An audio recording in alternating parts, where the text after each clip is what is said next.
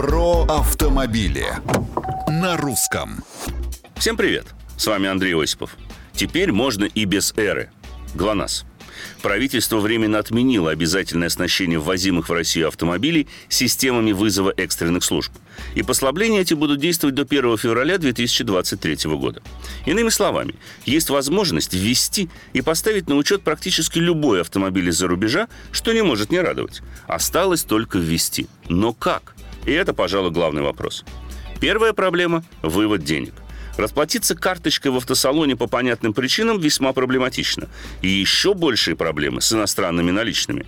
Теоретически они есть и по довольно выгодному курсу. Но практически их не достать, не вывести без определенного риска.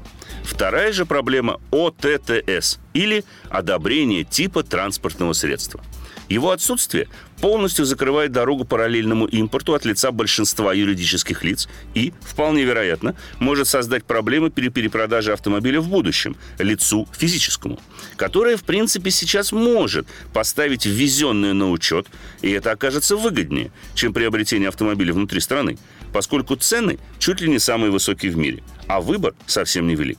Получается, открыты широкие возможности, в теории, которые очень трудно реализовать на практике. Комментарии, мнения и предложения приветствуются на страничках Русского радио в социальных сетях.